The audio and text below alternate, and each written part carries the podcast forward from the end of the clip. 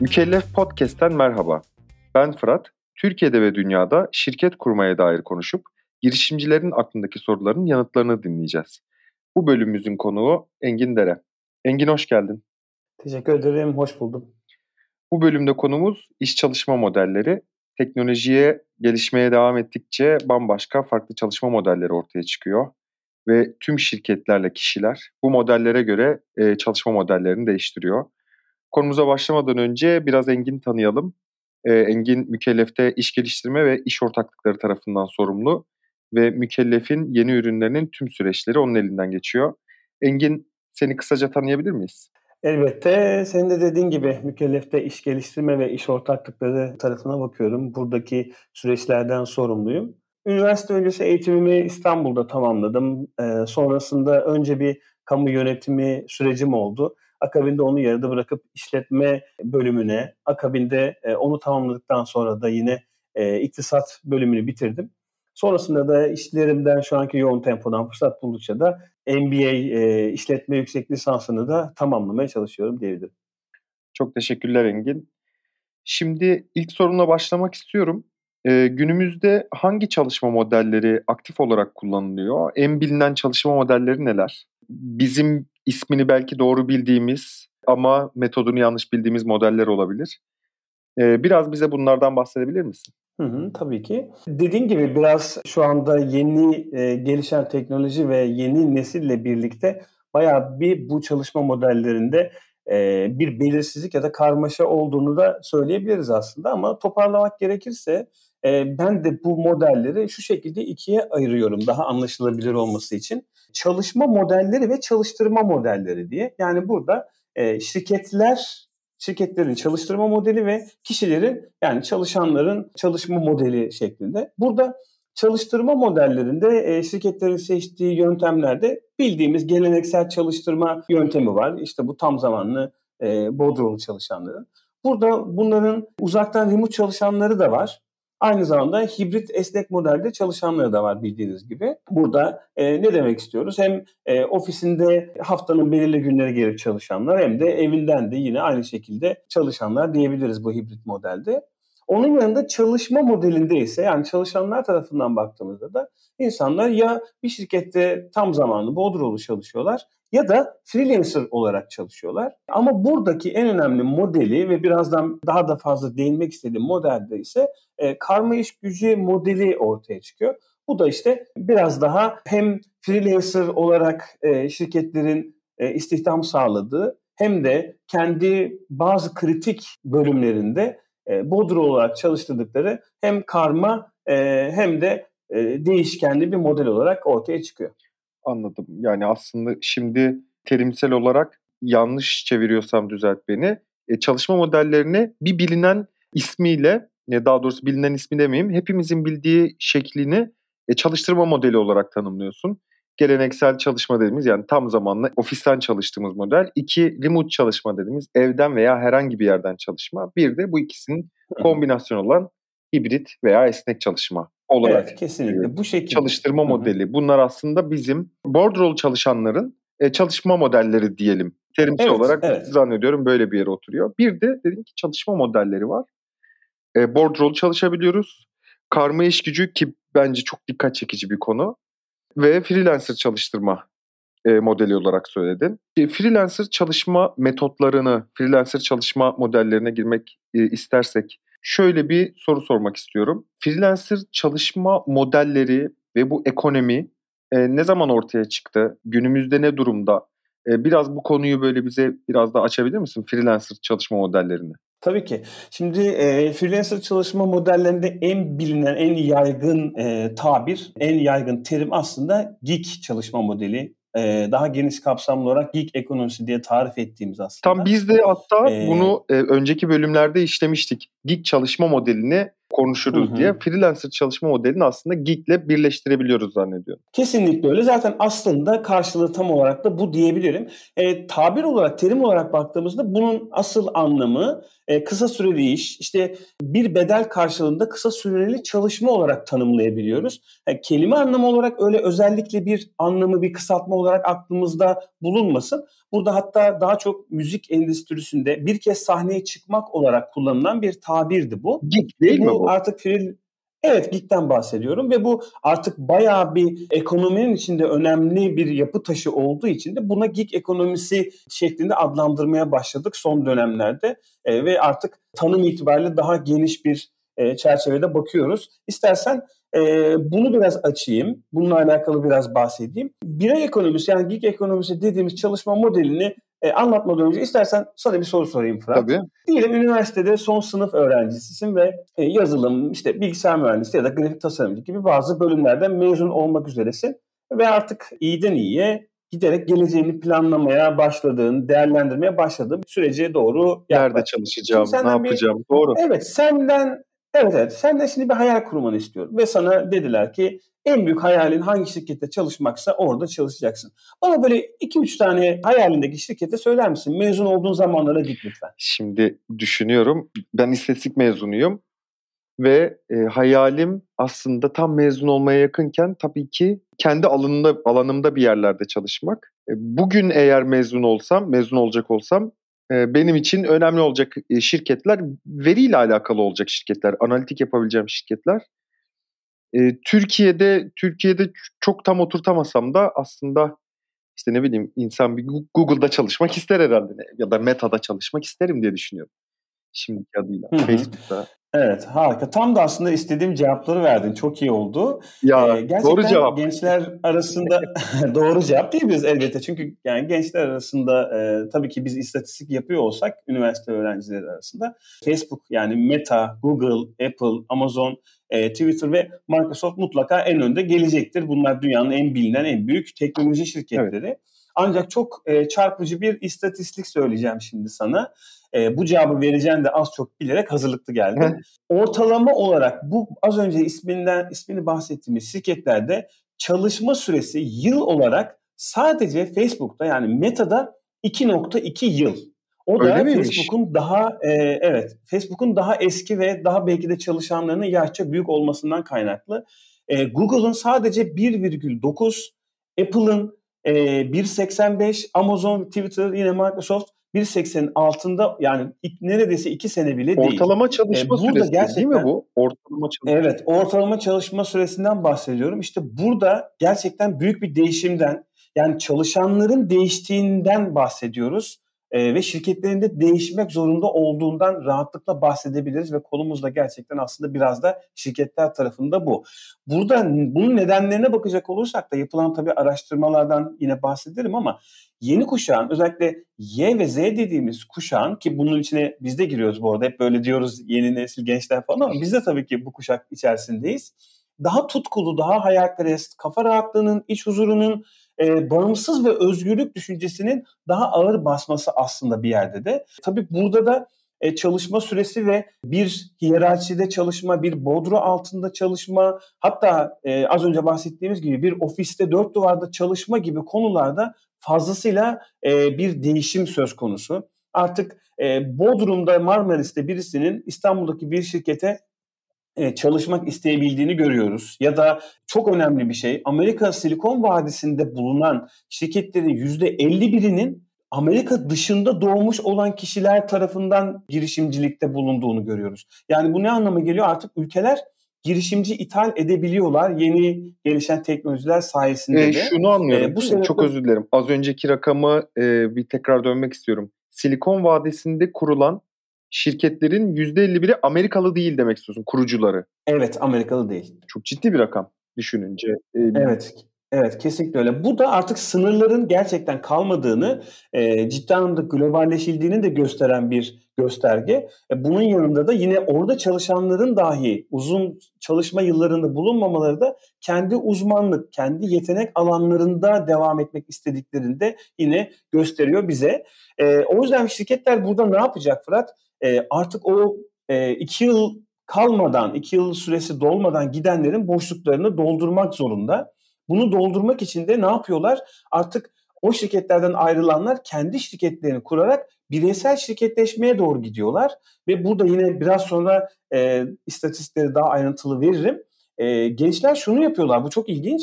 E, Facebook'ta, belki Apple'da, belki Amazon'da çalışıyor. Yani artık kendi şirketi üzerinden 5-6 ayrı işte çalışabiliyor bu e, birey ekonomisi, geek ekonomisi sayesinde. Burada hem kendisini daha verimli hale getirmiş oluyor hem de yine şirketlerde tam zamanlı çalışanların boşalttığı boşlukları da bu şekilde tamamlayabiliyorlar. Aslında e, şöyle anlıyorum. Yani kişiler böyle çalışmak isteyebilir ama e, şirketler de buna yöneliyor. Şirketler de bu şekilde çalıştırmaya yöneliyorlar. İki yıllık yani Google'ın, Facebook'un veya işte Apple bilmiyorum bu skopta var mı? E, bu tarz şirketlerin ortalama çalışma süresinin iki yıl civarında olduğunu anlıyorum. 2 yıl civarında çalışma Hı-hı. süresi evet kısa gerçekten. Ama Kesinlikle bir de bunun öyle. dediğin bu e, freelance ya da gig çalışma ağı olmalı ve buradaki paslaşmalar zannediyorum gitgide artıyor ki bu süreler biraz daha azalabiliyor. Evet, e, İK süreçleri, işe alım süreçleri e, oldukça değişmeye başladı. Artık insanların geleneksel yapıda nasıl sigortalı çalışsın ve belki bir şirkette 15 yıl e, çalışmak daha böyle e, önceden prestijliyken Öyleydi. Şimdi baktığımızda, evet şimdi baktığımızda ne kadar çok şirkete temas etmişse, ne kadar çok yerde çalışmış ve kendini geliştirmişse o kadar daha seçkin olabiliyor. Bu bakış açısı da yavaş yavaş dünyada değişti. Bizde de yavaş yavaş değişiyor diyebiliriz. Eskiden dediğin gibi bir yerde uzun süreli çalışmak hem güvence hem de e, daha sakin, sağlıklı ve stabil bir hayat demekti. Zannediyorum bu aslında teknolojinin gelişmesi, hızlı tüketimin belki bunda bir etkisi vardır. Sosyal medya hareketlerinin de bunda bir etkisi vardır. Ama insanlar özellikle bu günlerde, bu yıllarda yılda bir şirket değiştirmeyi veya e, sürekli farklı farklı e, kategorilerde, farklı sektörlerde kendi işini yapmayı e, bir tecrübe görüyorlar. Ve bu gerçekten böyle. Çünkü pazarlama için konuşalım. Farklı sektörleri görebiliyor olmak, farklı alanları görebiliyor olmak sizin iş alanınızı, yapabileceğiniz kabiliyeti de geliştirmeniz anlamına geliyor. E, şirketler de bunu Kesinlikle açıklar. Öyle. Demiyor ki kimse Kesinlikle. ya sen burada 6 ay çalışmışsın niye? E, veya sen burada bir yıl çalışmışsın niye? Tabii ki bugün halen bu söylem var ve normal tabii ki normal. İnsanlar sorgu, şirketler sorgulayacaklar bu durumu. Fakat çalışma sürelerinin kısalması zannediyorum bu gig çalışma modelinde e, bir şekilde yükseltiyor. Hı hı. Şunu da ekleyebiliriz Fırat, çok güzel özetledin sen de.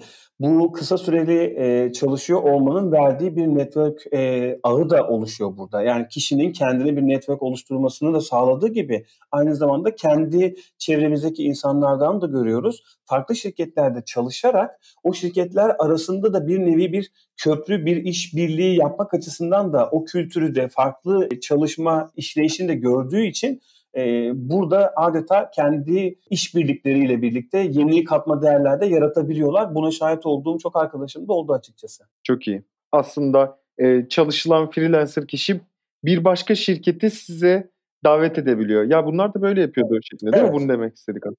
Evet evet. Tam olarak onu demek istedim. Çok iyi. Peki bu gig çalışma modeli şimdi benim ismini ilk hatırladığım bu tarz e, metotla çalışan uluslararası web siteleri var. İşte Upwork var bildiğim. Fiverr var. Gidiyor aslında şirketler e, Upwork'te bir kişi buluyorlar. O kişiyle çalışmak istiyorlar veya iş yayınlıyorlar. E, o kişileri o işi yayınladıktan sonra gelen teklifleri değerlendiriyorlar. Türkiye'de ve dünyada bu bunun bir şeyi var mı? Şu an bir istatistiği var mı?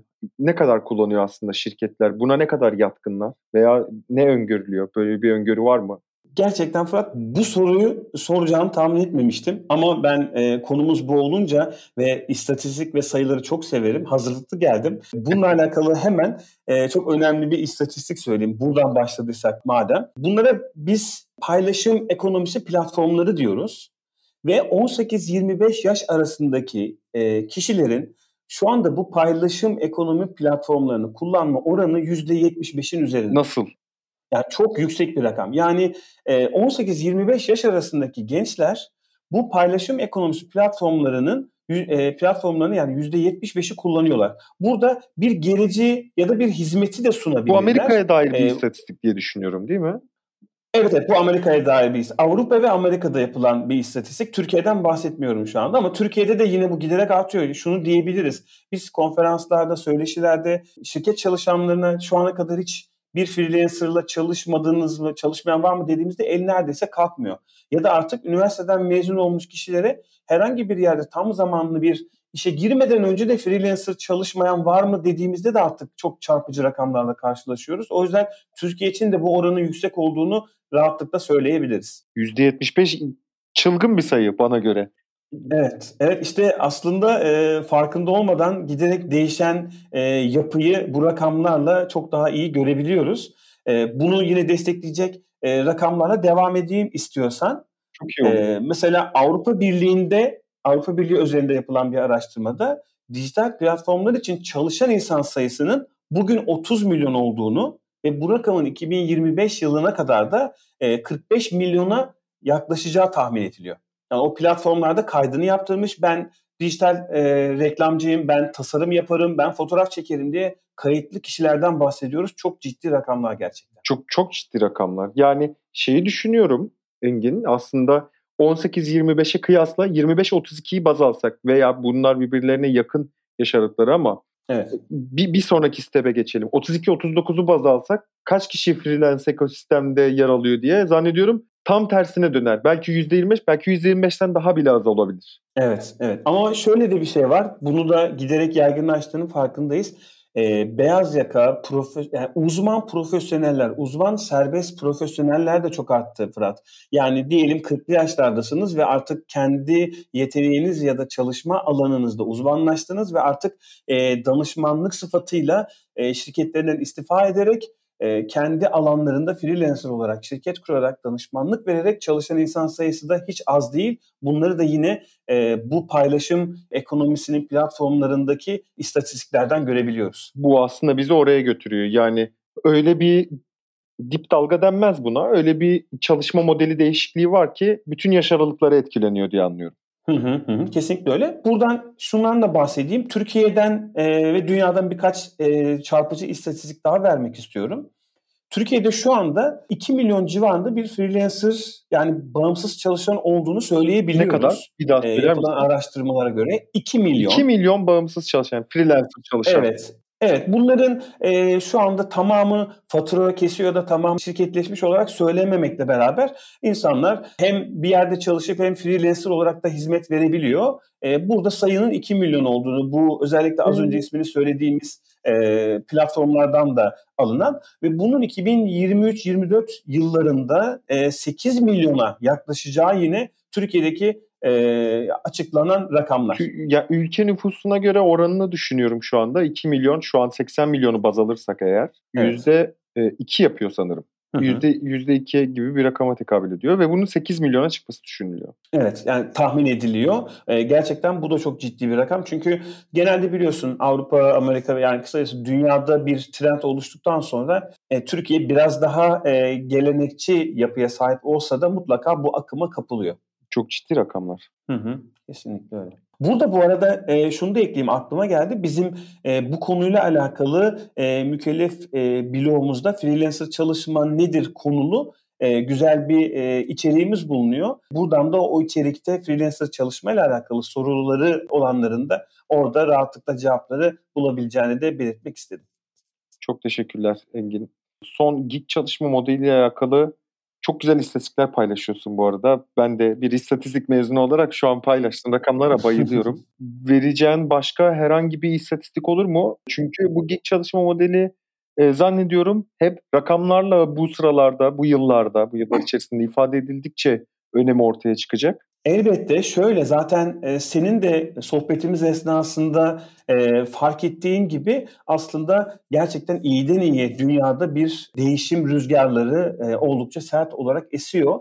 Bununla alakalı sona sakladığım çok güzel istatistikler var, çok güzel e, sayılar var. Onlardan bahsedeyim. Bilirsin çok e, büyük bir şirkettir. Cisco'nun eski CEO'su Chambers bir söyleşide şöyle bir cümle kuruyor.